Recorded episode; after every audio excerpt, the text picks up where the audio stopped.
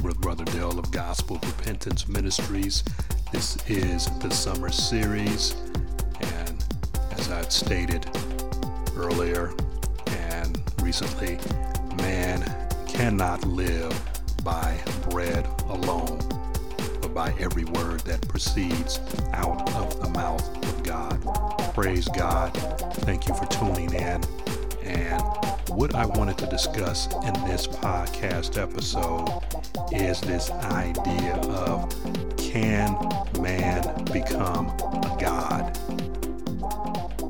Can man become a God? There are many in the evangelical community, particularly those that espouse and advocate usually a word of faith movement type of Christianity which is an aberrant form of Christianity. It's not Orthodox Christi- Christianity. It, it is not biblical Christianity, although it is very popular uh, offshoot of what is supposed to be Christianity. Uh, also, it's called the sometimes name it claim it or the prosperity gospel.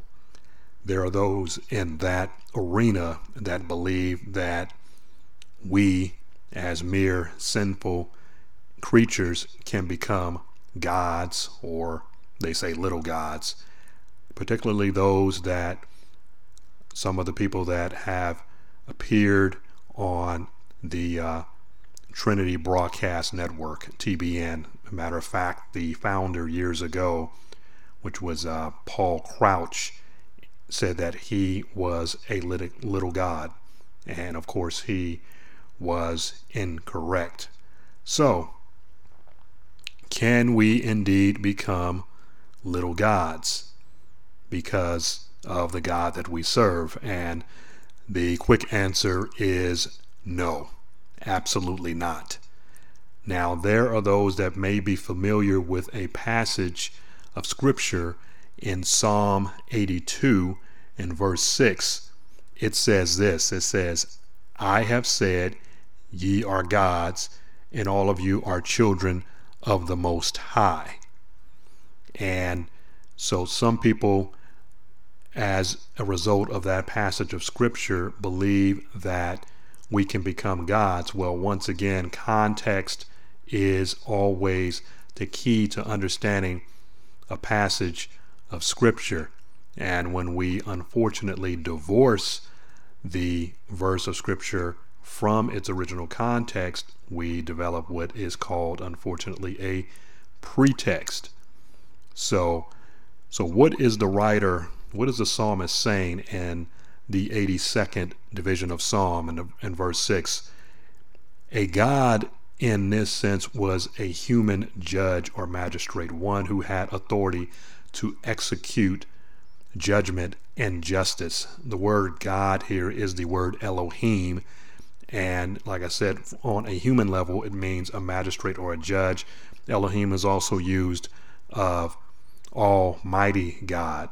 So, but once again, the context has to be the determining factor of what the actual term means. And it is not talking about that we can become little gods. Let's go to a New Testament account regarding someone who was ascribing godhood to themselves and what happened to them. We're going to go over to the book of Acts and we're going to go over to chapter 12 of the book of Acts. And I'll read to you what happened to King Herod when he was ascribed godhood. Acts chapter 12, and I'm going to be looking at the end of the chapter. It says this. Verse 21 it says, And upon a set day, Herod, arrayed in royal apparel, sat upon his throne and made an oration to them.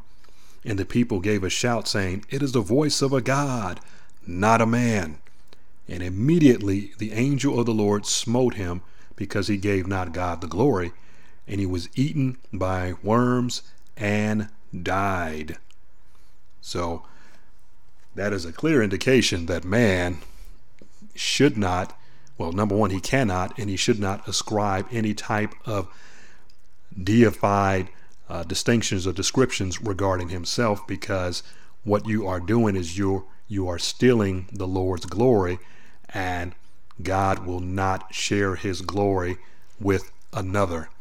As a matter of fact, you can find that in the book of Isaiah, where it says that I am the Lord and there is none else, and I will not share my glory with another. Let's go to Isaiah chapter 42, and we're going to look at verse 8. It says, I am the Lord, that is my name, and my glory will I not give to another, neither my praise to graven images. So, once again, there's another proof text that God is God alone and He is the God of gods, as the scripture says. He is the King of kings and the Lord of lords. God is all powerful. He is, which means he's omnipotent. He's uh, all knowing, which means he's omniscient. And he is uh, everywhere, which means he is omnipresent. And he also is all loving, which means he is omnibenevolent. So God is absolutely distinct upon any be- being in the entire universe, and to have the nerve and the gall of uh, any human being to ascribe any type of deity to themselves is blas- blasphemous and irreligious and utterly foolish to do. So, once again, those passages of scripture make it very clear that man cannot and will not ever reach godhood. I know that is a teaching and a doctrine of the LDS community, meaning the uh, Latter day Saints of the Mormon organization, but that is not a biblical reality. It is utter uh, nonsense, it is utter blasphemy, it is uh, sacrilegious to ascribe godhood to human beings who are sinful and who are depraved. So, for those of you who may have thought perhaps that men can become gods or little gods with a little g, however you want to uh, swing it, it is uh, blasphemous. Blasphemous. It is irreverent, and it should not be even thought among us as human beings.